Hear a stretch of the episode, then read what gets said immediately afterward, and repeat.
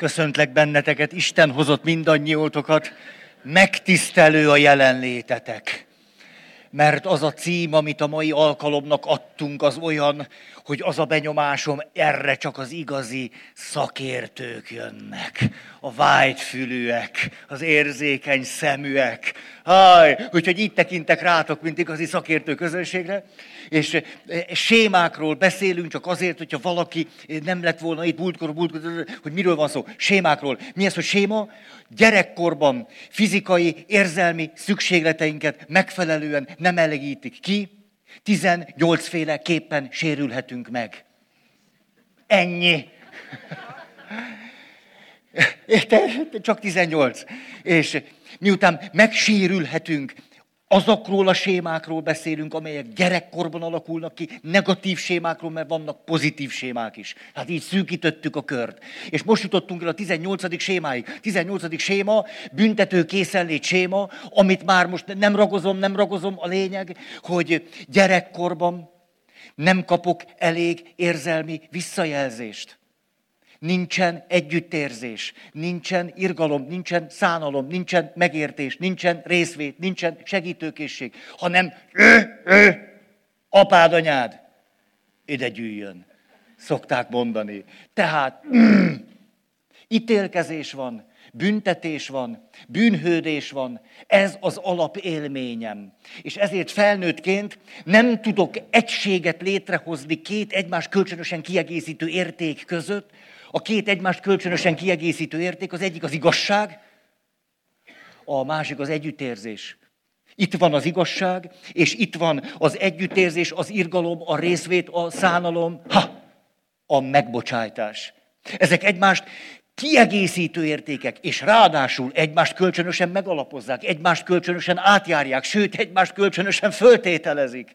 Ha, ez négy dolog, ezt már negyedszer mondtam el négy hét alatt. Hát, ha valakinek ez beakad. Tehát ezek egymást kölcsönösen kiegészítő értékek. És miről beszélünk? Arról, hogy hogyan tudjuk úgy az érzelmi intelligenciánkat fejleszteni, a részvét, az együttérzés, a megbocsátás, az írgalom, nem ragozom tovább, hogy közben nem engedjük szem elől tévesztődni, nem volt egy szép mondat, az igazságot. Mert könnyű úgy kedvesnek lenni, hogy úgy, na, így könnyű. Spondját rá, így könnyű. Nem történt semmi. Ah, hát, hogyha nem nézem, hogy mi történt, akkor tényleg nem történt semmi. De tudni, hogy nagyon is történt, hogy kivel, mikor, mi, hogyan történt, azt tudni, és nem szem elől téveszteni, és úgy megbocsájtani, az már valami. Ha, ezért, mikor valaki azt nem történt semmi, értitek? Hmm. Nagyon is történt. És nagyon pontosan el tudom mondani, hogy hogy hatott az életemre. És miután elmondtam neked, utána megbocsájtok. És a megbocsájtás egy folyamat, de ebben most nem akarnék belemenni. Oké. Okay. És az érzelmi intelligencia fejlesztésének a lépéseit vettük John Gottman alapján. Mert ő cup-cup. Ő nagyon tud. Hasít, és a többi. Matematikus, ne az, ne az a végén van, te drága, egy ilyen dramaturgiai érzék. Igen, ez az, ez az, ez az. Matematikus, fizikus, informatikus, pszichológus. Ha! Na, tehát akkor elég sok mindent kiszámolt. Gyertek, foglaljatok helyet. Na, örülök, hogy itt vagytok. Ma elit közönségünk van. Igen, igen, igen. Na most, mindjárt csak úgy idehoznám ezeket a pontokat, lépésről lépésre az érzelmi intelligencia fejlesztésének a lépései, konkrét helyzetekben, mit érdemes tennünk, de ezt az alapmodellünket megmutatom, ha mindent elfelejtetek, de a három szék megvan, az már egy nagy előrelépés. Mi is volt a háromszék, hogy tulajdonképpen mire van szükségünk, ha az együttérzést és az igazságot egyben szeretnénk látni. Egymást kölcsönösen föltételezve, kiegészítve, átjárva, megalapozva. Az első, az esemény, történik valami. És már most azt is tudjuk, minden esemény egy folyamat része. Egy folyamat része, nem csak, nem csak úgy van, hogy a serdülő lány rám vágja az ajtót. Az nem úgy van hanem úgy van, hogy én előtte háromszor kiabáltam vele, hogy vegye fel a kabátját. És amikor ő rám csapta az ajtót, az ennek a folyamatnak egy lépése volt. És az is lehet, hogy ezelőtt három héttel a serdülő lányom azt mondta, anya, ne nézd már hülyének. 17 éves vagyok, föl tudom venni a kabátomat, tudom, hogy hány fok van. Tehát amikor a serdülő lányom rám csapta az ajtót, az egy folyamat része. Tehát az esemény. Azután ezt nagyon világosan megkülönböztetjük. Mitől? Az érzés, jó, hogy ezt mondjátok, oké, okay, ez a lényeg. Én egy picit próbáltam, na, olyan elegánsabban. Hatás, hogy az hat rám valahogy. Úgy, hogy abban minden benne lehessen. Valahogy hat, de a veleje az érzések. Így van, érzéseket, érzelmeket vált ki belőlem. Ez a hatás, és ez nagyon világos, hogy a hatás nem ugyanaz, hogy te valamit csináltál. Mert te valamit csináltál, és ez valahogyan hatott rám. És a harmadik, de jó, ezt, ezt mondom, hogy szakértő közönség. Tehát ma ez így fog menni. Tehát én csak elkezdem a mondatot, befejezitek, és egy közös munka. Így van. Reakció, a válasz. Elsősorban nyilván cselekvésben. Tehát amikor valaki azt mondja, hogy ha persze, hogy oda csapta, amikor fölidegelt a hülyeségével, akkor nála ez a három-egy. Csak innen kezdte el mondani. Persze, hogy oda csapta, amikor felidegelt a hülyeségével. Megvan ez nektek? Nek nála nincs három külön szék. Nála káosz van. És a káoszban az a három teljesen összecsúszik. De nem is látja, hogy itt ez három külön dolog. Ha, jó, de most elsöpröm a székeket, és akkor nézzük a pontokat. Ez csak gyorsan, mert utána a cím alapján fogok menni, és utána arra jutottam, hogy akik olyan rendesek, hogy erre a címre eljöttök, ti nagyon izgalmas dolgokat kell, hogy ma kapjatok. Ma. Aminek semmi köze a címhez. Hát muszáj, nem így van az életben is, hogy mi van a pozitív fordulatok, meglepetések, minden. De nem tudom, hogy olyan lesz, csak arra gondoltam, hogy na, gyerünk.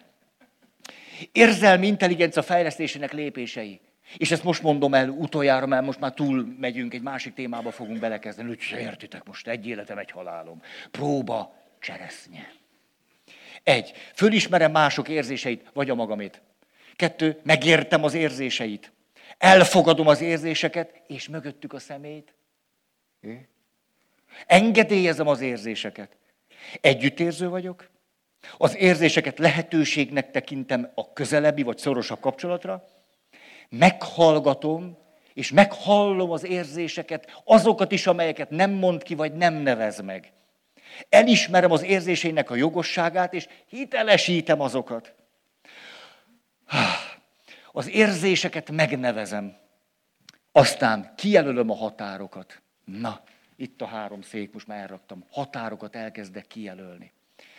11. Meghatározom a célom, hogy miután az történt, és így hatott rám, mit akarok csinálni. Ez a cél meghatározás. Ez történt, így hatott rám, ilyen érzéseket váltott ki belőlem, és én azt akarom erre csinálni, hogy az alapján, hogy mi a célom. Oké. Okay. 12. Lehetséges megoldásokat ki gondolom. Az milyen nagyszerű azt mondani, hogy több, több lehetőségem is van. Több lehetőségem is van. És akkor elkezdheted a sort. Megölöm magam, megölöm őt. Hát, hát ez szabadok vagyunk, most, ez, ez nem, most ezt nem propagálni akartam, csak hogy megőrülök, nem őrülök meg elvonulok egy másik univerzumba, maradok még egy ideig. És akkor így szépen, szépen, szépen. Azt mondja, következő. Ez volt a 13. A megoldási javaslatokat értékelem. Na, tehát rögtön itt van e, második pont, biztonságos. Az ölés nem biztonságos. Se nekem, se neki. A megőrülés se túlságosan biztonságos. Ezeket akkor kiradírozom. Tehát, mely öt szempont alapján mérleglek? Igazságos-e? Működik-e? Hát hatékony-e? Eredményes lesz-e? Biztonságos-e? Hogyan fogom érezni magam tőle? És mások hogyan fogják érezni magukat? Akkor, ha én azt teszem, amit kitaláltam. És volt az utolsó 14, helyes megoldás kiválasztása, miután megtörtént a mérleglés. És itt a következő alpontok voltak, engedély a próbálkozásra. Nem kell rögtön a tutit tudnom. Miért kéne rögtön a tutit tudnom? Második alpont. Bizalom a hibából való tanulásra. Következő konkrét terv elkészítése. Itt merültem bele az olimpiai ezüstérembe, ami láttam, hogy hidegen hagyott benneteket. Ti azt mondjátok, hát ne, hogy lehet ilyen hülye, hát ez nem igaz. Hát és ha bronz lenne, akkor mit csinált volna?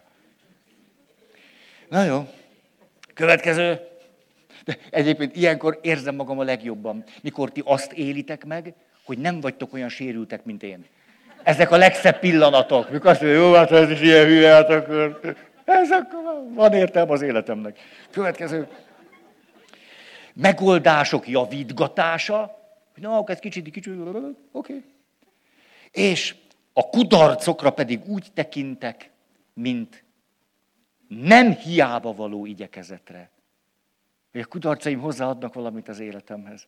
Ha más nem, hogy ha, ha jól fogadom a kudarcaimat, például rögtön hogy forgatódik be a talajba, mint tápanyag, segíti az együttérzést.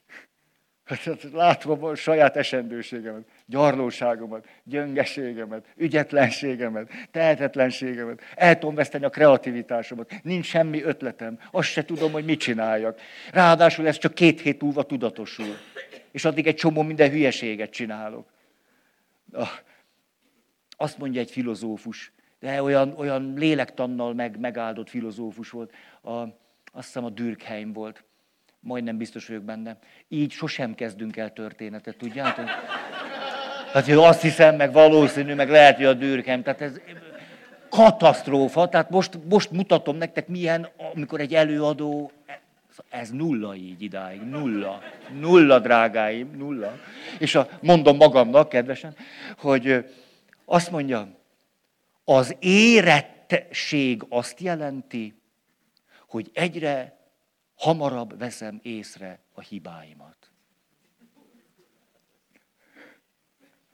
Ne, ez neked nem tetszik, ez durva? És ezen sújtott téged. Nem, nem, lát, látom. Szép, nagyon szép volt. Igen, kétség kívül egy ambivalens kommunikációt észleltem. Tehát ahol az érzések és a szavak nem voltak fedésben egymással. Minden esetre, de, de jó, jó, látjátok, milyen izgalmas ez? Na, rögtön itt vagyunk az első pontnál, fölfedezem, hogy valaki mást érez ezzel kapcsolatban, mint én. Mikor én meghallottam ezt a mondatot, én, én nekem iszonyatosan tetszett. Azt az érettség azt jelenti, egyre hamarabban veszem észre, hogy valamit nem csináltam jól, hogy rossz útra tévedtem. Most nem föltétlen morálisan, hanem hogy tulajdonképpen nem is ezt akarom csinálni. Ha lehet, hogy erkölcség teljesen rendben van. Hát csak nem, nem ezt akarom. Igen, ebben nincs az benne, hogy tehát ez azt jelenti, hogy az ember mindig rossz úton van, csak abban javulunk, hogy hamarabb veszem észre. Vannak jó utak. Nem, mert kicsit ez, ez, ez, ugye ez, ez, ez próbáltam bele szerepet cserélni, szóval értem én ezt. jó, jó, tehát um, Durkheim nem ezt mondja. És mit tudom én, mit mond, de ez a mondata nagyon tetszik. Jó, gyerünk, jó, hát nincs is tovább, akkor hova gyerünk? Gyerünk. Megyünk a cím alapján, mert rám szóltatok fél évvel ezelőtt, hogy Feri, hadsz egy címet, beszélj arról, különben ne szórakozz velünk. Na, úgyhogy most a cím alapján, nézzük csak, öt pont vár ránk. Azért akartam erről beszélni, mert, mert, mert azt gyanítom, most beérzemi fejlesztés, főleg szülő-gyerek kapcsolatról van most szó, de aztán tudjuk, hogy amikor a felnőtt-felnőtt kapcsolatban a gyerek részem átveszi az irányítást, ugyanerről lesz szó. Ugyan erről lesz szó. Hogy fölmerülnének nálatok hihetetlen gyorsan reális ellenvetések. Azt mondjátok, jó van Feri, és az ósiba tombol a gyerek, Madaras Tesco, na csak mondom, értetlenül néztek rám. Ósi, Madaras Tesco, ott tombol a gyerek, ö, neked meg időre kell menni. Na, akkor most érzelmileg ne kellünk fejleszteni. 14 pont, de a 13-os, 14-esnél 5-5 altpontunk van. Értitek? Na. Tehát az első, amikor maga, na, John Gottman azt mondja, nem alkalmas a pillanat az érzelmi fejlesztése. Van öt ilyen szempontunk. Mikor nem alkalmas a pillanat az érzelmi fejlesztése? Első, mikor nincs rá idő. Tehát, hogy, hogy rögtön akkor ez. Mikor nincs idő, akkor hát, és ez miért izgalmas? Ezt így fogalmaztam meg, Na hát nem hagyhatunk mindent úgy, hogy Gottman kitalálta, azért kicsit fejlesztünk rajta. Azt mondja. A négy székpont jó. Hogy kicsit értsük, hogy mi ez, hogy az első, szülőként, házastársként, bárhogy. Mikor azt tudom mondani, mert föl tudom ismerni, hogy most nincs rá idő. Hogy ez milyen, ez nagyon értékes dolog. Nagyon értékes dolog. Nem veszünk el leszéfer módra a gyerekeink érzelmi életében. Hogy ott együtt zokogunk a madaras Tesco-ba, és közben elkésel mindenhonnan, és 25 ember vár rád. Mert te vagy a vezetőjük. De te most el ha, ha. A mosóporos sornál. Ott. Mert ott ütött be a krach. Tehát az első, hogy nagyon értékes azt mondani először magamnak, és aztán valahogy annak a másik személynek, az lehet a feleségem is, nekem, nekem pláne, én ezt rendszeresen gyakorlom. Mondom, ne arra, hogy most nem alkalmas az idő. Egyszerűen nem alkalmas az idő. Például egyszerűen azért, mert nincsen. Nem az, hogy minőségi idő, nincs idő, mennyiségi nincs nem minőség. Van úgy, hogy nincs mennyiség, nem? Tehát, hogy 8-ra be kellett volna érni, és 8-ra 10 van, akkor mennyiségi problémáink lettek. Azt adjunk minőségi időt egymásnak, de 8-ra 10-kor nem tudok. Mert ott már, na. Ez olyan, mint Feri meg az esketés. De tényleg, tényleg, annyira kedves volt egy pár, megkértek, Feri, annyira jó lenne, hogy, hogy mi, nekünk az egy külön öröm lenne, mondták 21 évvel ezelőtt. Hogy mi lennénk az első pár, akiket megeskedsz. Mert akkor ez egy ilyen maradandó valami. Na, jóba voltunk, fiatalként együtt eveztünk meg minden. Hát, az, az remek. Megtartottam életem esküvőjét, és a életem első. Na, zavar a rendszerben. Életem első esküvőt, és hogy mentünk ki, ugye középen megy a pap, ah, na, most ez nem is érdekes, és aztán, és akkor oda sugja nekem a vőlegény, Feri, mi most elindulunk a minőség felé, te pedig a mennyiség irányába. De, de, de, de az esküvő után fél perccel valakinek hogy támad egy ilyen gondolat, az egész menjük. De csak közben egyszerűen egy jövőlátó, profétikus mondat volt, mert tényleg így van. És az volt, hogy a büszkén néha, hogy megszámolgatom, hogy ezer esküvő körül járok. Ezer. Hát képzeljétek el. És van még hozzá kedvem. Ez a nagy dolog.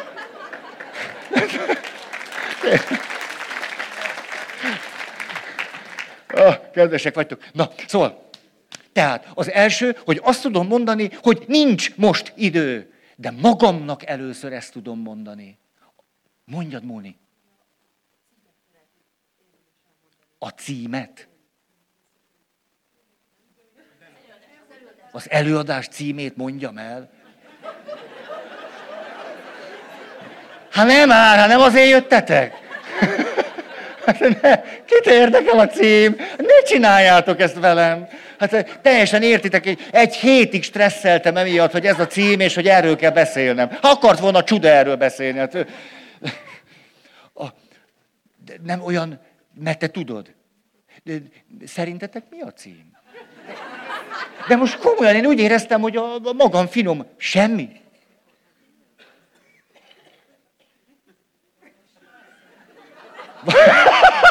De, de, most, de most, ha jól hallottam ezt, ha valaki azt nekem, valami stresszel kapcsolatos.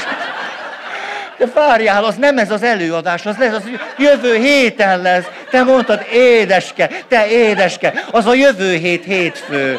Igen. Nem, nem, akartam indiszkrét lenni, csak hát... De az a jövő hét hétfői előadás címe. Na. De most, ez, de most, most meglepődtem. Most, hát, akkor ti nem is nézi, a cím nem... Nem számít a cím. Nem nagyon. Hát most akkor felszabadultam teljesen. De most a legkomolyabban. Hát a, a kedves munkatársaim minden héten az, az összes fülemet lerágják, e-maileket írnak, minden, hogy, hogy adjak már címet. Mondom, mit tudom én, miről fogok beszélni? Hát akkor mit? Milyen cím? Milyen cím? Hát a cím valahogy így hangzott. Tudod, Móni, te tudod? Fejlesztő, igen. Igen, valahogy így szólt, hogy mikor halasszuk el az érzelmi intelligencia fejlesztését. Valami ilyesmi volt. Hát akkor értem, miért vagytok itt. Tudtátok volna ez a cím, akkor nem jöttök. Jó, de, de, ezt, ezt el, de ezt fontos elmondani. Egyszerűen fontos, mondjuk így mondjuk a korrektség miatt, a tisztesség miatt. Mert most beszélünk, hogy 14 pont meg minden, és hazamentek, és amikor először a madaras Tesco-ba a gyerek földhöz vágja magát, meg a gumicukrot, meg minden, hát és akkor a Feri meg azt mondta, hogy 14 pont, két ötös altponttal a 13-14-nél. Ugye, és akkor, hogy nem vagyok jó anya, tessék, Feri itt lenne biztos, ő akkor kinyitná rögtön a Gottment, mondaná, a hetes ponttól kezdünk. Ó, hát na. Tehát a, a, a gyakorlat miatt hozom be ezt az öt pontot, hogy, mi, hogy mikor, mikor egyszer nincs meg a, így neveztem ezt, hogy mikor nincs meg a pillanat. De itt nyilván többről van szó, csak valahogy nem akart hogy körbe ragozni. Oké, okay, tehát első, az a jó, ha azt tudom mondani felnőttként, férként, feleségként, szülőként, hogy nincs mennyiség, nem minőség, nincs, nem, nincs, nincs rá idő. Most nincs rá idő. Tehát azt mondom, hogy nincs idő. Ez nagyon fontos. Az érzelmi intelligencia része, hogy ki tudom mondani, hogy nincs rá idő. Aztán az érzelmi intelligenciához hozzátartozik azt tudom mondani, hogy van rá idő. Hát közben van, van, amikor meg van rá idő. Vagyis megteremtem az időt, hogy mikor van rá idő hogy ezt kitalálom, és átülök a harmadikra, nem csak azt tudom mondani, hogy van rá idő, és tényleg így is van, tehát rászánom az időt, hanem, tehát, hogy, hogy rászánom az időt, hogy érzésekkel foglalkozzak egy kapcsolaton belül, hogy a te érzéseidet fölfedezzem, komolyan vegyem, azokkal együttéző legyek, tehát hogy ezt a folyamatot végigcsináljam veled hogy szánok időt erre a kapcsolati, érzelmi munkára, tisztázásra, fejlődésre. A, a harmadik, nagyon fontos, nem csak az fontos, hogy legyen idő, hanem azt is tudja mondani joggal, mert hogy így csinálom, hogy szánok rá elég időt. Elég idő. Tehát annyira tetszett nekem a Scott Peck, ez, ez legalább megjegyezhető, nem? A David Attenborough, hát ki jegyzi ezt meg? De Scott Peck, az az igen. Na, hogy Scott Peck azt mondja, foglalkoztam olyanokkal, akik állandóan kudarc élményeikről számoltak be, hogy ez se sikerül, és abban is kudarcot szenvedtek, és akkor ebben is vereség. És azt mondja, az eseteknek több mint 50%-ában az ok végtelenül egyszerű. Nem szántak annyi időt rá, amennyire szükség lett volna. Egyszerűen annyi idő alatt azt jól nem lehet megcsinálni. Ha érezzük az óriási nyomást, pörögni, szánunk rá időt, tudjuk mondani, hogy szánunk rá időt, csak nem eleget. Mikor érzelmi munkába vagyok valakivel, hát ott hát ez 5 perc, meg 15, meg 55, meg akkor még egy alkalom, meg egy harmadik, Hát milyen nagy dolog, azt tudjátok, mondjuk azt mondja, jó, tehát elég idő, aztán majd mindjárt mutatok egy példát. Elég idő, elég időt szánok rá. És az is az érzelmi intelligenciához tartozik, hogy érzékelni tudom, hogy mennyi az elég idő. Azt is érzékelni, hogy most már kezdjük túlbeszélni. Hát azt tudom mondani, hogy rendben van, vagy meg tudunk itt állni, vagy jó vagy most már, vagy na, tehát nem azt mondom, hogy végtelenségig. Na, jó esik bizonyos dolgokat mi abba hagyni, lezárni, befejezni, azt mondom, gyerünk, most éljünk. Ah, tehát elég idő. És most a negyedik szék, megint még az időnél tartok, rendszeres idő. Nem elég, hogy van időm, nem elég, hogy elég időt tudok szánni rá, néha fél óra, néha fél nap, ha mit tudom én, azért mondjuk, na, megcsala zasszony. Azért az nem fél nap. Tehát megcsalás az rövidebb. De a... A földolgozás az egy-két év. Na most, tehát rendszeres idő. Rendszeres idő. És miért, miért fontos, hogy azt tudom mondani? Mondjuk egy gyerekkel való kapcsolat, azt tudom mondani, hogy, hogy most nincs idő. Mert ha elkezdem siettetni, rohanni, gyerünk, mondjad már, most mi, most mind dühöngsz. Tulajdonképpen van egy kapcsolati üzenet. A kapcsolati üzenet az, hogy tulajdonképpen azért ennyire nem vagy fontos. Hát most nekiálltunk valamit csinálni, de annyira nem vagy fontos, hogy én annyi időt szálljak rá, amennyire szükséged lenne. Az nem egy jó kapcsolati üzenet. És gyerekként is, felnőttként is ezt jól szoktuk érzékelni. Hogy a másik így rohan és pörget, és jussunk már valahova, mondd már ki, hogy megbocsát, mondd már ki, hogy... Beszoktunk feszülni az ilyesmitől. Azt mondjuk, ne, hát így, így, így, inkább mondtad volna, hogy nem érsz rá. Most azt így feszülten itt és akkor jó, hallgatlak, ne csináld ezt velem. Ne, mondd, hogy most nem tudlak meghallgatni. Ha, ez, nagy, ez az érzelmi intelligenciának a része, hogy azt tudom mondani, miután mérlegeltem, hogy nincs rá most időm. Ha, és akkor most képzeljük el, hát az olyan szép, biztos van élményetek arról, hát remélem van, hogy mondjuk egy családban apuci, anyuci összeülnek este, és megbeszélik a napot. Az nagyon okos dolog. Ott nem csak arról van szó, hogy azt mondják, napközben most nem érek rá, este van idő, ráadásul elég idő, és rendszeres idő. A rendszeres időnek azért is van óriási jelentősége, mert például mondjuk a gyerekek, vagy akár a feleségem, akkor a férjem hm, azt tudja mondani, sok mondani valóm benne, de akkor most ezt késleltetem. Mert tudom, hogy este lesz rá időnk. Mert tudom, hogy mi úgy szoktuk, hogy hétvégén mindig szánunk rá egy pár órát. Egyszerűen csak beszélgetni, hogy hogy vagyunk, vagy mi van velünk akkor egy csomó eh, bennem forrongó érzés, ami mondjuk egy nap alatt, vagy egy hét alatt kavarog, ezek nem fölrobbannak bennem szombatra, meg nem úgy érzem, hogy nincs terem, a rendszeres időnek ezért van nagyon nagy jelentősége. Annyira szép, meg izgalmas, mikor ez így van a segítő kapcsolatban is. Nem véletlen, hogy, hogy, hogy az egy többlet, amikor tudom, hogy valaki ezt hetente el tudok menni. Havonta, önismereti csoport. Az azért jó, mert hogy a második héten, vagy három hét után, hogy éppen megőrülnék, és azt mondom, na, még egy hetet várok vele. Mert egy hét múlva el tudom mondani, hogy majdnem megőrültem. Hát a rendszeres időnek arra, hogy az érzéseimmel kezdjek valamit. Nagyon nagy jelentősége van. Nyilván krízisben, az akkor gyerünk már, akkor nem lehet lacafacázni. Szuicid krízisben pláne, tehát valakinek öngyilkossági, hát akkor nem azt mondja, hogy hetente egyszer fogadlak. Nem, akkor gyere, azt akkor... Akkor fölhívom a következő programot, hogy annyi volt. Tehát vannak kivételek. A rendszeres idő. És az is olyan érdekes, tudjátok, hogy, hogy lehet mondjuk egy családnál, hogy éppen mondjuk az apa, anya úgy ráhangolódtak-e, ők maguk fontosnak tartják-e azt, hogy, hogy tud, ha, ha azt mondják, hogy nincs idő, azt is mondják, hogy van, és az legyen elég, és legyen rendszeres. És ott vannak a gyerekekkel, értitek, és akkor megy ez a kérdés, na, mi, mi történt veletek? Mi volt nektek fontos? És akkor mondhatja a jót, meg a rosszat.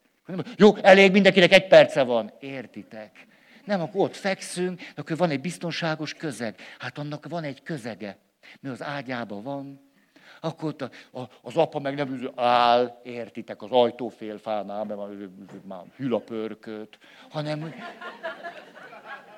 hát akkor úgy oda, oda tenyészünk, és akkor ez olyan szép, hogy láttam gyerekeket, hogy mit a saját ágyában van, de ott van a helyzetnek az a rugalmassága, hogy egyszer csak valahogy az egyik úgy oda megy, és akkor belebújik az apa ölébe vagy oda bújik anyához. Hogy megvan ez a szabad mozgás, és akkor, és, ott, és akkor mondhatja, hogy ez így van, és úgy, ez milyen zseniális, hogy tulajdonképpen észrevétlenül most dolgozza föl a nap eseményeit. Készül az álomra. Hogy az, hogy igen, ez volt. És az is milyen gyönyörű. Nem véletlenül, hogy a gyerekek annyira szeretik, mikor anya oda pöndörödik az ágya mellé, és akkor elmesél egy történetet, nem tudom, mondjuk legyen Brünnhildáról, aki történetesen pont annyi napos, mint ő. Van kísértetés módon pont ugyanazok történtek vele.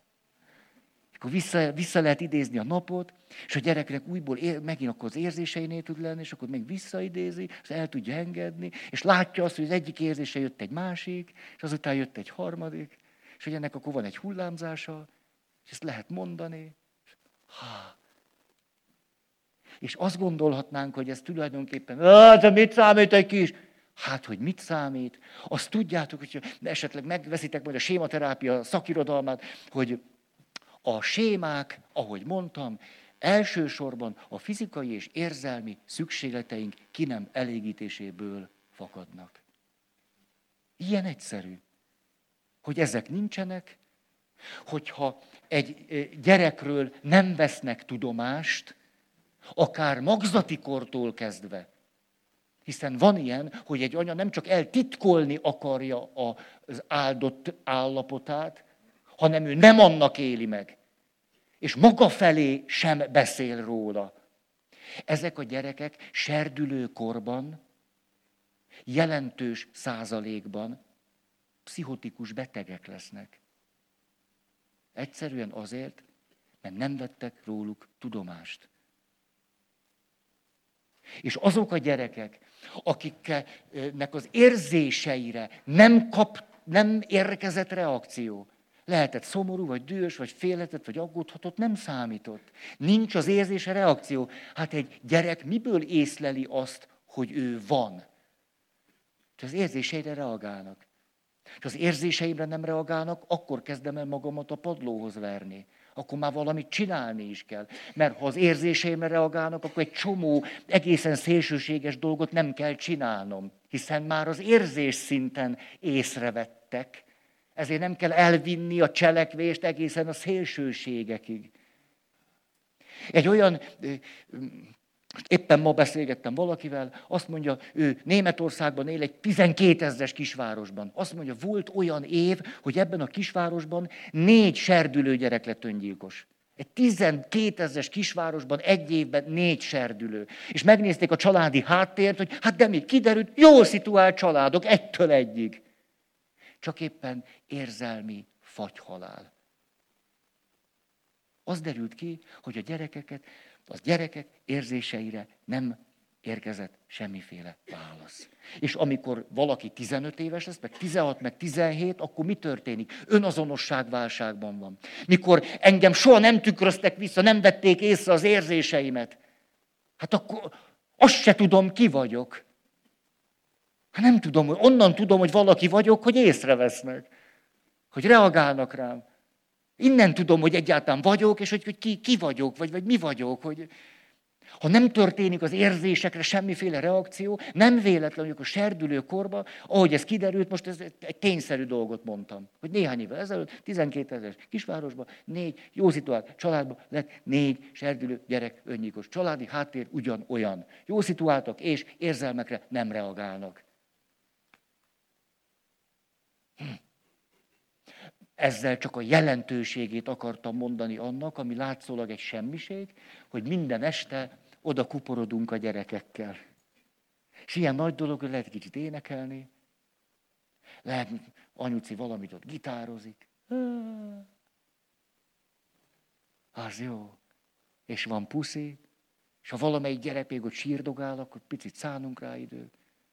Ah. Tehát csak a négy széket még egyszer megnevezném. Az érzelmi intelligencia fejlesztésére nem alkalmas az, ha nincsen időnk. Mennyiségről beszéltem. De rendben van, hogy ezt érzékeljük, és utána van idő, szánok időt, társkapcsolat miért nem ragozom, elég időt, és rendszeres időt. És ezeknek messze önmagukon túlmutató jelentősége van. Gyerekek esetében, de hát egymással kapcsolatban is. Hát egészen másképpen fogom bírni a munkahelyi strapát, ha tudom, hogy este biztos lehetek benne, hogy a férjem meghallgat. Annyira szép volt ez a, a tudjátok, hogy ugye, cégeknél van, hogy, hogy ki kell állni, és akkor prezentálni kell. És van, akinek ez nem kenyere. Ugye olyan műszaki értelmiségi férfiakat szoktam hallani, hogy hát akarta ezt a fene. Hát én egy mérnök vagyok. Miért kell nekem mit, nem tudom, mit, miket csinálni? Hogy ez a legnagyobb szenvedésem. És akkor szoktam olyanokkal beszélgetni, akik szeretnék ezt jól csinálni, de nagyon nehéz nekik. És annyira tetszik, hogy egy felsővezető hölgy a következőt mondta, mert ilyenkor mindig előkerül az, hogy hogyan tudod érzelmileg stabilizálni magad. Miért nem tudok ha, szabadon prezentálni? Mert érzelmileg elvesztem a talajt a lábam alól. Mert a stressz, a szorongok, izgulok, ha akkor persze, hogy úgy nem könnyű.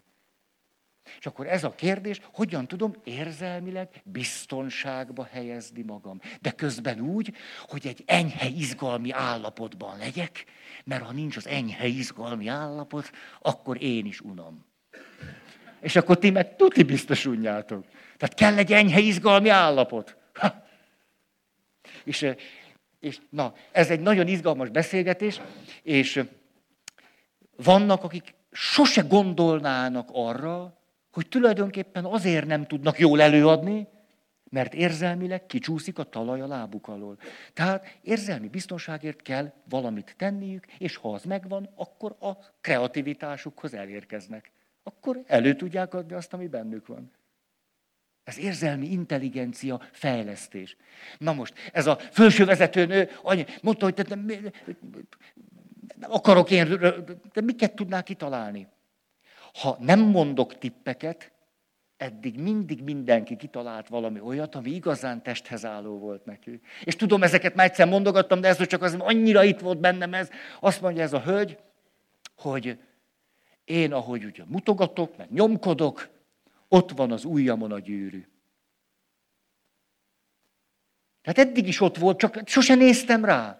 De most rájöttem, hogy kezdem érezni, hogy izgulok, mert mit fogok szólni, meg nekem itt hogy jól kéne tudom csinálni, én vagyok az igazgatónő. Ránézek a gyűrűre, azt mondom, ne, sem csinálj jól, akkor mi van?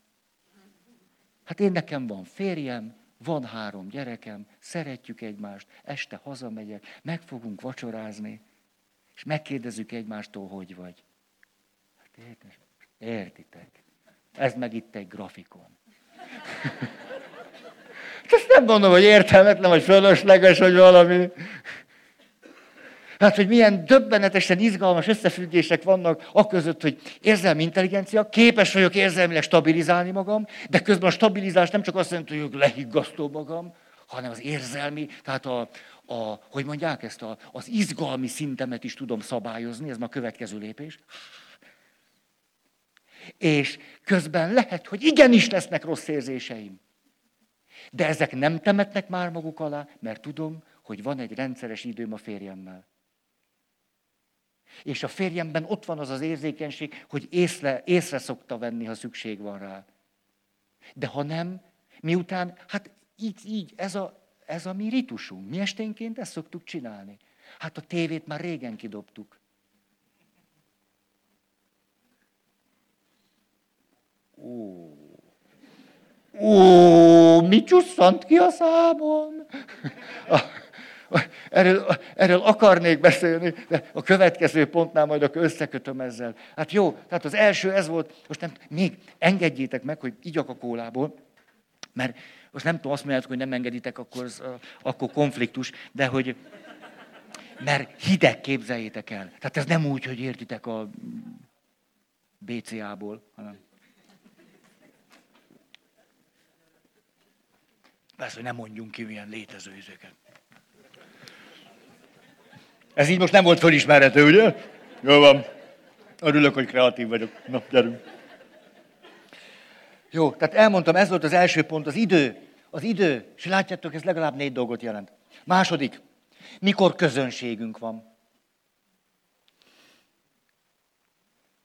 Most így mondhatnám, hogy amikor férjemet, feleségemet, barátomat, ismerősömet, főnökömet, beosztott gyerekemet, hát valami érzelmileg iszonyat feszíti.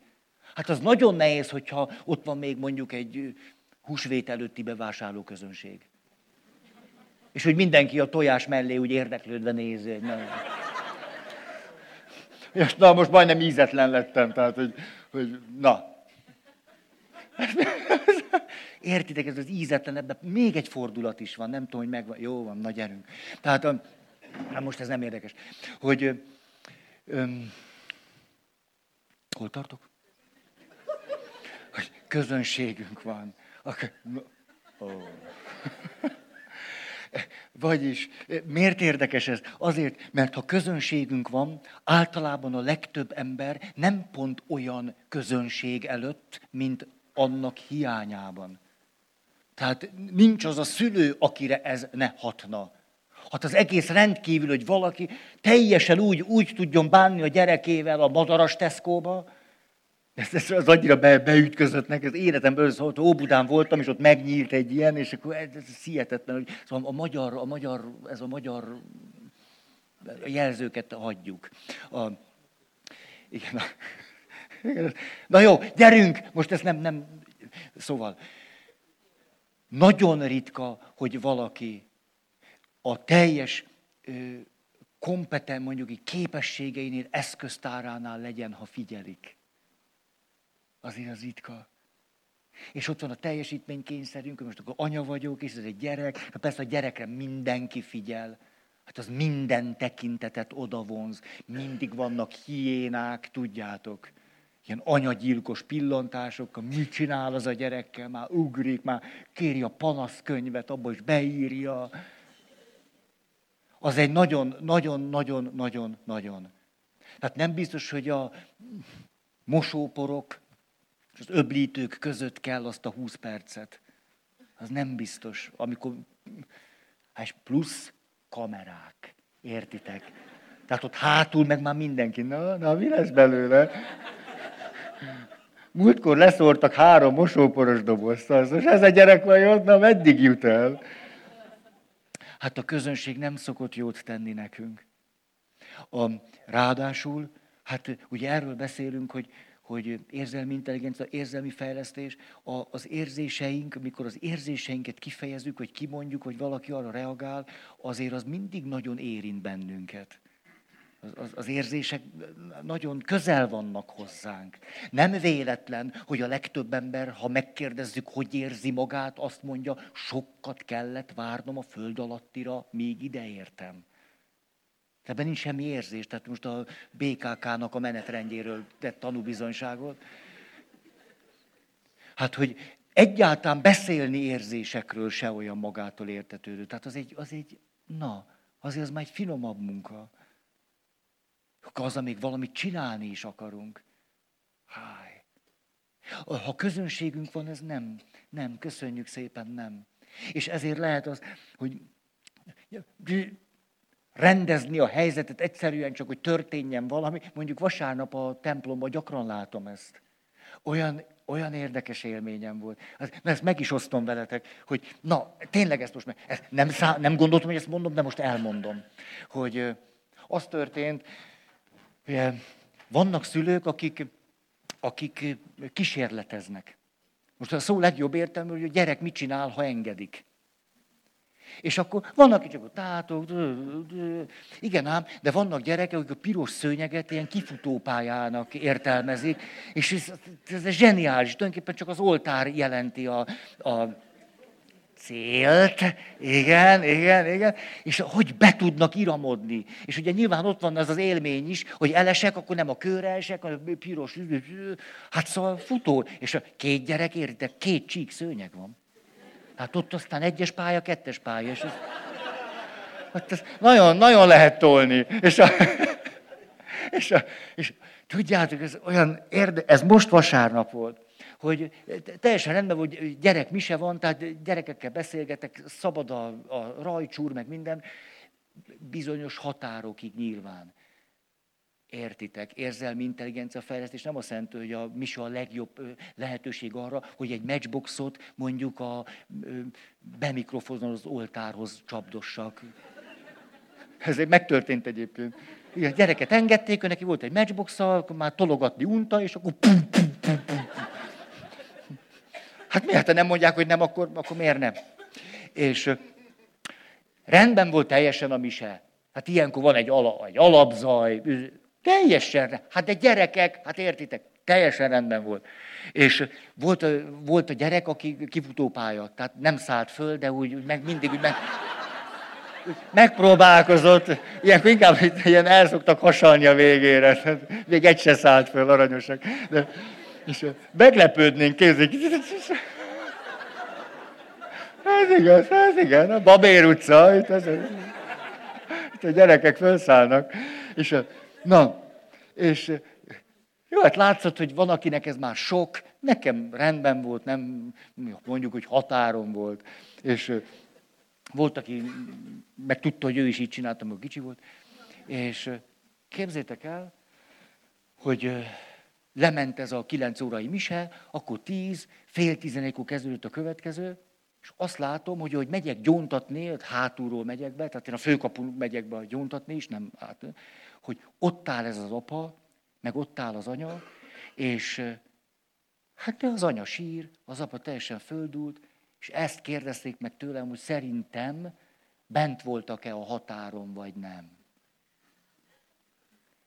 Mert hogy a gyerek előre futott, meg vissza, akkor az anya gyorsan megragadta, akkor nem engedte többet futni, de már neki hárman vagy négyen odaszóltak, hogy ez nem felszállópálya, moderálja a gyerekeit.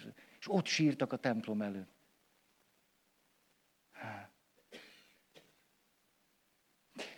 Ez egy izgalmas helyzet. És honnan indultam el? Ugye ez a most a második pont volt, onnan, hogy a templomban nagy közönségünk van.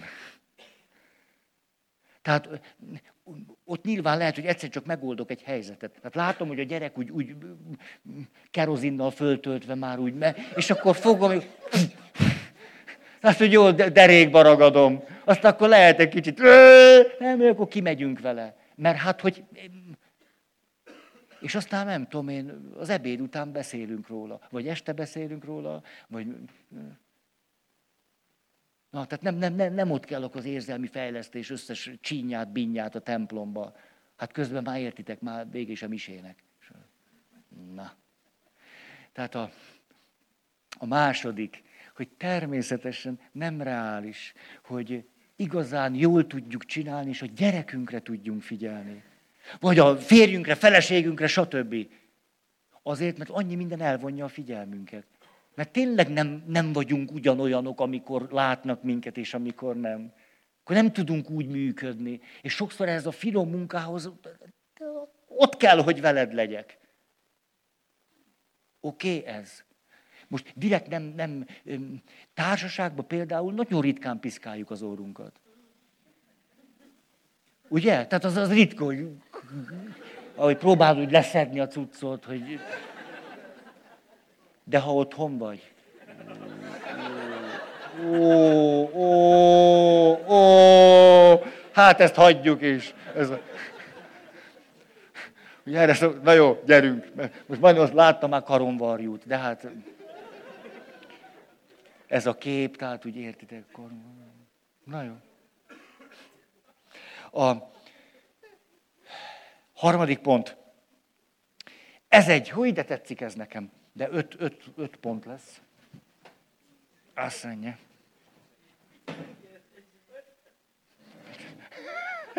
jó, jó, most. Szóval a harmadik, így mondja John Gottman, ne álljunk neki mindenféle komoly érzelmi intelligenciát igénylő dolgoknak, mikor nem vagyunk rá alkalmasak. Hát most olyan, hogy a Feri most már menj a sóhivatalba. De hogy tudjátok, hogy Gottmannek van bátorsága azt mondani, hogy ha egy konfliktus során 105 fölé ment a pulzusod, hagyd abba. Azért ez elég komoly dolog. A 105 az egy semmike kis pulzus. Szülőként 105 fölé peregjen a pulzusod a gyerekeid magatartása láttán, nem nagy kaland. 105-nél elkezdenek a pszichés funkciók tönkre menni. Erről sokat beszéltem, na ez az, ez a hétfői előadás. Ez, ez, ez, most, tehát ha akarod majd a számok, meg minden, akkor majd ott elmondom. És ráadásul, ha 105 fölé ment a pulzusod egy helyzetben, stressz hatására, akkor a legnagyobb zseniknek is minimum 20 percre van szükségük. 20 perc. De az alatt nem foglalkozhatsz azzal, ami a pulzuszámodat fölemelte. Valami teljesen mással kell, gondolatban, tevékenységben, mindenben. És ezért látjátok, nagyon-nagyon nagy különbség van a között, hogy én egy problémát szőnyeg alá söprök, vagy pedig nem vagyok alkalmas a megbeszélésére. És akármilyen hülyén is hangzik, én ezt már most gyakorlom. Megmérem a pulzusom. Pulzust mérek magamnak. És hogyha volt olyan, hogy valaki nagy krízisbe jött, és néztem nála a pulzust, nem néztem, megkértem, megkértem őt, hogy most mérje meg, hogy mennyi a pulzusa. Nem hülyeség, mert hirtelen ki kell lépni abból az őrületből, amiben van. Szóval tényleg a pulzus? Ha. Tehát van úgy, hogy nem vagyunk rá alkalmasak. Van, hogy egyébként alkalmasak vagyunk, de most nem. És ez nem csak szülőként, félként, feleségként, barátként. És olyan is van, hogy a személyiségünkben az érzelmi intelligenciánk még nem elég pöpec. Tehát, hogy azt látom be, hogy nekem fejlesztenem kell magam. Mert rendre, vagy gyakran, vagy nehéz helyzetekben elvesztem azokat a képességeimet, ami az érzelmi intelligenciának az eszköztárához tartozik. Hogy nem, nem vagyok a birtakában, akkor elkezdem magam fejleszteni. Azért, hogy a konfliktusaink jó, jó véget érjenek. Hogy ne nyissak durván, hogy ne árasszalak el, hogy ne minősítselek, és a többi. Ha, ha. A, itt most megállnék, hogy mikor erről beszélünk, hogy ugye érzelmi intelligencia, hogy nem tudom, hogy ez tudatos-e bennetek, hogy attól, hogy valaki érzelmes, lehet, hogy az érzelmi intelligenciája nagyon csekély. Hogy valaki állandóan az érzéseit, érzelmi intelligenciája szinte nulla. Hogy valaki mindig, azt mondja a szakirodalom, olyan döbbenetes kifejezések vannak, azt mondja, érzelmeket terjesztő magatartás. Hát nem úgy, hogy érez valamit, és akkor ezt kontrollálja, és akkor mondja, vagy nem mondja, vagy megnevezi, vagy nem, hanem terjeszti őket. Ahova megy, olyan, mint az illat, tudjátok. Tehát az nem úgy van, hogy megyek, és akkor most terjesztem, most nem. Most...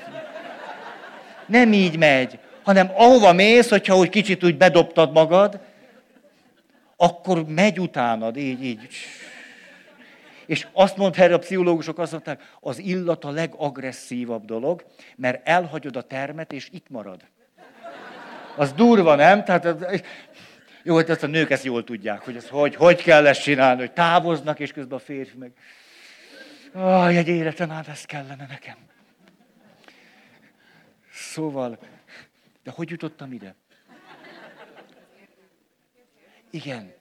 Igen, hogy ezt akartam tisztázni. Látszik, hogy a feromon felhő az teljesen elvette a józan ítélő képessége. Hogy az, hogy valaki, valaki azt látjuk, hogy mi az érzések, hogy kifejezés, megint egy érzés, megint, és, és akkor látja, hullámoznak az érzései, és spontán az érzések. Ezzel együtt érzelmi intelligenciája lehet, hogy nulla. És mondom most a, a, a, a még kritikusabb kifejezést, hogy nehogy azt gondoljuk, hogy a, akin látszódnak az érzések, és akkor ilyet is átél, meg olyat is, hogy ő intelligens is. Mert lehet, hogy nulla intelligencia. Sőt, ő az, aki, aki mellett őrület az élet. Mert érzés van, igazság nincs. Na, most nagyon... A szakkifejezés a következőképp hangzik. Nem csak érzel, érzelem terjesztők vannak, érzelem fertőzők. Fertőznek az érzéseikkel. Hogy például egy olyan szülői magatartás, ahol a, az anya mindig a saját érzéseinél van, és mindig érez, és érez, és ő most nem érek rá, hagyjatok, nő, nő, csalódott, most félték, nő. Fertőz az érzéseivel. Addig tolja, addig mondja, az egész környezetét az ő érzései elkezdik befolyásolni. Hát ez fertőzés, nem intelligencia. Hát éppen ez a szép az érzelmi intelligenciában, és majd ezt akarom, ezt, ezt alig várom, már, majd csak érjünk oda. Tehát ha eddig te most ez, ez azért, azért piszok dolog, mert jöttél, te mondjuk egy érzelmes nő vagy, itt ülsz, és azt mondod, ó, hát ez nekem a kis ujjamba van, én napi 24 óra. És most akkor ezt csinálom veled. De nem én csinálom. Hm. Érzelem maszk. Legyen határ. Oké, gyerünk. Tehát, hogy nem vagyok alkalmas. John Gottman megnevez néhány olyan személyiségjegyet, ami azt mondja, hogy ezek szükségesek ahhoz, hogy valaki szülőként a gyerekei érzelmi intelligenciáját tudja fejleszteni. Ami értitek, hogy érzelmi intelligenciát fejlesztem a gyerekemnek, nem erről van szó, hanem arról, hogy ha nem reagálok a gyerekem érzéseire, megsérül. Azt se fogja tudni serdülőként, hogy ki. Egyébként ebből a szempontból 28 éves korig tart a serdülőkor. Most már, csak úgy mondom, 28. 28, szóval még keresem magam, még nem köteleződök el, még nem jelölök király, még szabad vagyok, rengeteg lehetőségem van. Itt is élhetek, ott is élhetek, ezt is látom, azt is látom, még ezt tanulhatom, nem tanulok, dolgozok, nem dolgozok. Iszom, nem iszom. Na, 28. Na, az még identitáskeresés időszaka. Meg akarok házasodni, vagy nem? Szerelemből, vagy nem? Nagy szerelem, vagy nem? Hmm. Hmm. Hmm. Na, gyerünk! Elmondanám ezt a néhány tulajdonságot, amit Gottman külön is megnevez a könyvében, több helyen összeszedtem, hogy nektek ne kelljen elolvasni egyáltalán. Nehogy fáradjatok a szakirodalom földolgozásával. Tehát azt mondja, kreativitásra, energiára, együttérzésre, figyelemre, türelemre, önzetlenségre és elkötelezettségre. Hát ahhoz, hogy neki tudjunk állni valakinek a, a személyéhez megfelelő módon viszonyulni akkor, amikor ő az érzéseiben van, hát akkor el még egy 6-7 dolog. Ha, elmondja még egyszer? Ha, szép szerintem. Azt mondja, hogy kreativitásra és energiára, együttérzésre, figyelemre, türelemre, önzetlenségre és elkötelezettségre. Ezek a föltételei, hogy azt, azt a folyamatot tudjuk csinálni. Hogy veled vagyok, és együtt érzek veled, és együtt kitaláljuk, hogy, hogy a, volt egy esemény, és ez hatott rád valahogy, és most mit lehetne csinálni. Azért ez szép, szép. Ugye, szép? Hát komoly dolog. Na, gyerünk. Négy komoly viselkedési zavaroknál. A komoly viselkedési zavar alatt azt érthetjük, hogy a gyerekünk miután nem vettük meg neki a gumimedvét, hozta. Azt mondja, neki gumimedve kell, az árcédula pedig nem tartozik a gumimedvéhez. Ezt ő szépen berakta a zsebébe.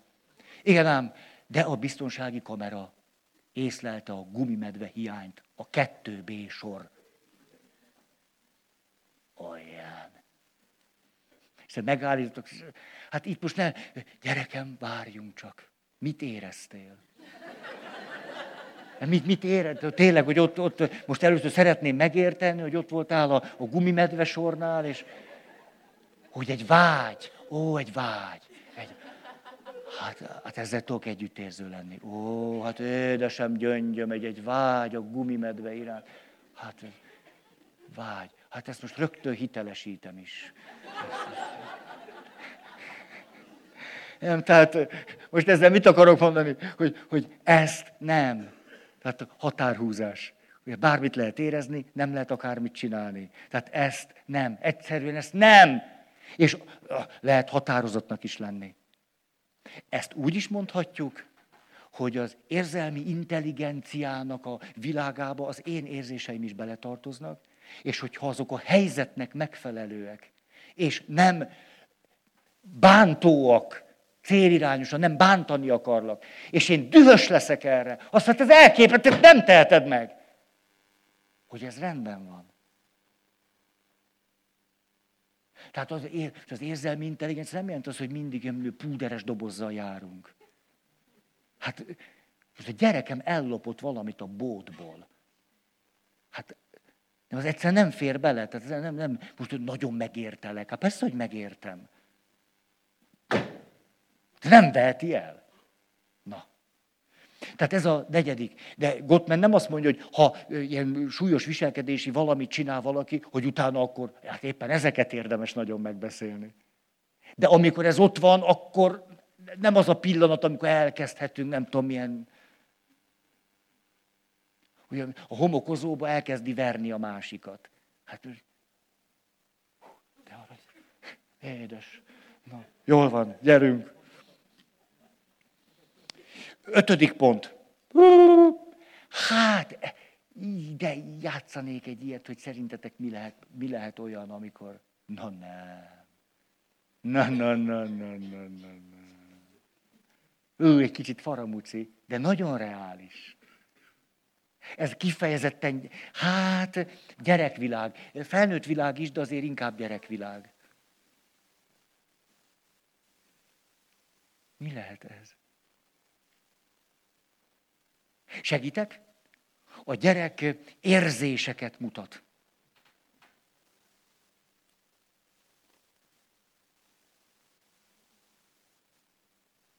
Hisztizik, az még így oké. Okay. Azt mondja Gottman, hogy ha van tapasztalatotok gyerekekkel, így mondja, hogy amikor a gyerek nem a hiteles érzéseit mutatja. Igen, tehát befolyásolni akar. Úgy csinál, mintha sírna. Hát akkor azt mutatja, hogy rettenetesen szomorú. Valójában nem, hanem hatni akar rám. Akkor nem kezdek el a szomorúsággal dolgozni. Mikor azt akarja, hogy vegyem meg a gumimedvét. Hát akkor tehát a nem hiteles érzése nem dolgozunk. Akkor hiteles érzése az a nem tudom, az a, az a vágy, az az izgatottsága, az a izéje, ami miatt most éppen át akar vágni. Tehát a fedő érzéssel nem, nem, nem foglalkozunk. De óvatos vagyok ebben, szóval, na, óvatos vagyok nagyon abban, amikor gyereknek ilyen nagyon határozott, felnőtt dolgokat tulajdonítunk. Mondhatjuk azt, hogy amikor a gyerek manipulálni akar, csak azért nem esik ezt jól mondani, de ideülök, kétségkívül mondhatjuk ezt így, azért, mert ilyenkor bekapcsol a felnőtt logikánk, és nagyon erős ítélkezés támad sokakban. Nagyon érzékenyek tudunk lenni a manipulációra. Ez egészen más, amikor ezt egy három éves kislány csinálja. Vagy amikor, na, azért az nem ugyanaz a műfaj. Emlékszem, egy, egy lány ismerősöm mondta, hogy, hogy egyszer csináltam ilyet, és az apám leült velem, és elmondta, hogy te nézd, ez nagyon átlátszó, és hogy, hogy semmire nem fogsz vele menni. Azt mondta, hogy életre, életre abba hagyta. Aztán jobban volt az apukájával, apukája ezt mondta, hogy ez ennyi, ezt el is felejte, ezt kidobjuk az eszköztárból. Hogy úgy csinálok, mintha. Oké, okay. na most, öj, tíz perc! Mert arról szeretnék beszélni, ez, de ez kellett, ez, ez a tisztesség, tisztesség megkívánta az öt pontot. Hát ez a realitás, gyerünk. Azt mondja, hogy kidolgoztam én ezt itt. Arra gondoltam, hogy ez jó összefoglalás lesz. Két szék, azt mondja, maradunk úgy többé-kevésbé ott, hogy együttérzés, igazság, együtt, hogy az érzelmileg intelligens személynek a jellegzetességei. Hogy egy picit ezt, ezt nézzük meg, hogy ezt hozzuk magunkhoz közel. Az érzelmileg intelligens személy jellegzetességei, és itt rögtön ismeritek azt a történetet, hogy eh, hírül viszik, hogy a városban megnyílt egy új bolt. És hogy jó tulajdonságokat lehet ott kapni. Képzeljétek el, tehát például türelmet lehet kapni, együttérzést, energiát, megértést, elkötelezettséget, kitartást, ezeket, például ezeket is lehet kapni. Tulajdonképpen minden van. Hát persze, 8 órakor, amikor a bolt nyílik, hát már elég sokan állnak ott, mert félnek, hogy elkapkodják a türelmet. És a... És, a, és, a, és akkor hát kinyílik a bolt ajtaja, és beáradnak az emberek, én türelmet kérek, ó, megértés, megbocsájtás, dö, dö, dö. És akkor állnak, néznek egymásra, az eladók azt mondják, hát itt félreértés történt. Hát ebben a boltban mi nem gyümölcsöket árulunk, hanem magvakat. És, és mindegyikből van. Tehát most valami olyasmiről beszélek, hogy ne, ne, na, nem a gyümölcsökről beszélek, nem arról, hogy rögtön kéne tudni, meg így, úgy, úgy, hanem akkor elindulhatunk ezekbe az irányokba. Tehát semmi akadály, kicsit öntözgessük, nevelgessük. Oké, okay. és mindig egymást kiegészítő igazságokat fogok mondani, hogy ez meg az, ez is, meg az is, ez is, meg az is. És akkor rögtön, na most csak ilyen bemelegítésképpen valamit, ami már nekünk az eszköztárunkban van, hogy az érzelmi intelligenciát fölmutató személy képes az önbecsülésre, önbecsülés, önbecsülés, és a reális önértékelésre. És a kettőt egyaránt jól csinálja. Mert tudjátok, mi az önbecsülés lényege? Az önbecsülés lényege, hogy bent vagyok az életemben, de teljesen. Bent vagyok a bőrömben, a testemben, bent vagyok a múltamban, mindenben, amit tettem eddig, mindenben, amit nem csináltam. Bent vagyok a pillanatban, a jelenben, a vágyaimban, a reményeimben, a teljes személyiségemben, és jóba vagyok magammal. Ez az önbecsülés. Nem is olyan kis dolog. Az önbecsülés egy alapvetően pozitív érzelmi viszony saját magamhoz. Ezért ülök az együttérzés székén. Az önbecsülés egy pozitív érzelmi viszony saját magammal. De ha csak ez van, mi az, ami kiegészíti ezt a pozitív önbecsülést, amit mindenkinek kívánok, és érdemes volna fejleszteni, mert na, ez a reális önértékelés. A reális önértékelés pedig úgy néz ki, hogy éppenséggel távolságot veszek magamtól, ránézek magamra, reflektálok, ahogy az úri közönség ezt tudja. És ahogy a reflektálok magamra, azt mondom, Feri, a mai napot 89%-ban rendben van, 11% gyönge volt. A 11% gyöngeségnek a fele az a te. A másik fele elfogadható. Mert tökéletlen vagy, és ez a gyöngéd. Ez az önértékelés. És ezért, mikor azt szokták mondani, hogy fejlesztük az önértékelésünket. Hova? Nem pozitív önértékelésre van szükségünk, hanem reálisra. Reális önértékelés. Hát ha valami segíti az életet, az reálisan látom magam. Ez azt tudom mondani, hogy hát ez pocsék volt. Té, szép volt. Reális önértékelés. És önbecsülés. És ezért olyan gyönyörűséges lehetőség az, hogy nincs olyan ember kerek e világon, akinek ne lehetne pozitív önbecsülése. Hát mi akadálya annak, hogy jóba legyek magammal? Az olyan, tudjátok, de ez, ez, azt, azt hiszem, hogy ezt úgy lehet mondani, mert ott a mi templomunkban vannak értelmi fogyatékos fiatal emberek. És van például egy olyan valaki, aki meg tudja tanulni azt, hogy remekül elvégzi a sekrestési munkákat. Nagyon jól csinálja. Hát de egyébként így beszélünk róla, hogy egy enyhén értelmi fogyatékos fiatalember. De meg tudja tanulni, meg tudja, kirakom a bort, a vizet, és a, a jó pofa. Ő azt tudjátok, beszéltem róla, hogy iszonyú hangosan énekel. Elviselhetetlen. Ezt nem egyszer nem tudja kontrollálni. Hát ez, és emlékeztek rá. Na, és de Na most, azt mondja, hogy jött hozzám valaki, hogy te képzeld mi történt, ez nyilvánosan történt, ezért merem mondani. Azt mondja, hogy hát képzeld, mi történt, hogy hát ben voltam a sekrestjében, voltam, szentmisét akartam iratni, az nem tudom, hogy ez, ez nem azt jelenti, hogy, hogy írunk egy szent misét, hanem hogy, hogy na, de most ebben nem még jegyünk bele, hogy, hogy hát, és hogy ott a Lali egyszer csak úgy elkezdi neki mondani, tehát látjátok ez is, hogy úgy, nem mérlegelt az, hogy kinek mondja, meg az érdekli -e, vagy tud-e róla. Hogy azt mondja, hogy ez tök ismeretlenül, sose beszélt még vele, csak az kifizette a misét. Na, és akkor azt mondja, hogy hát szóval tudja, de gondolkoztam ezen a Feri atyán, hát szóval én, én, ezt, én nem tudnék Feri atya lenni. Nem, nem, hát én, én, nem, én nem tudnék. Tehát én, én látom azt a Feri atyának, hát tényleg ő olyanokat tud, amiket én nem. Hát ez, hát ez zabálni való, nem? Hát értitek? Ez mit jelent? Hogy van itt egy enyhe értelmi fogyatékos fiatalember, akinek nagyon is van önértékelése. Képes magára reflektálni, azt mondja, hú, hát az nem, én nem, azt nem tudom, azt, azt nem tudom. Viszont a borhoz jobban értek, mint ő. És a...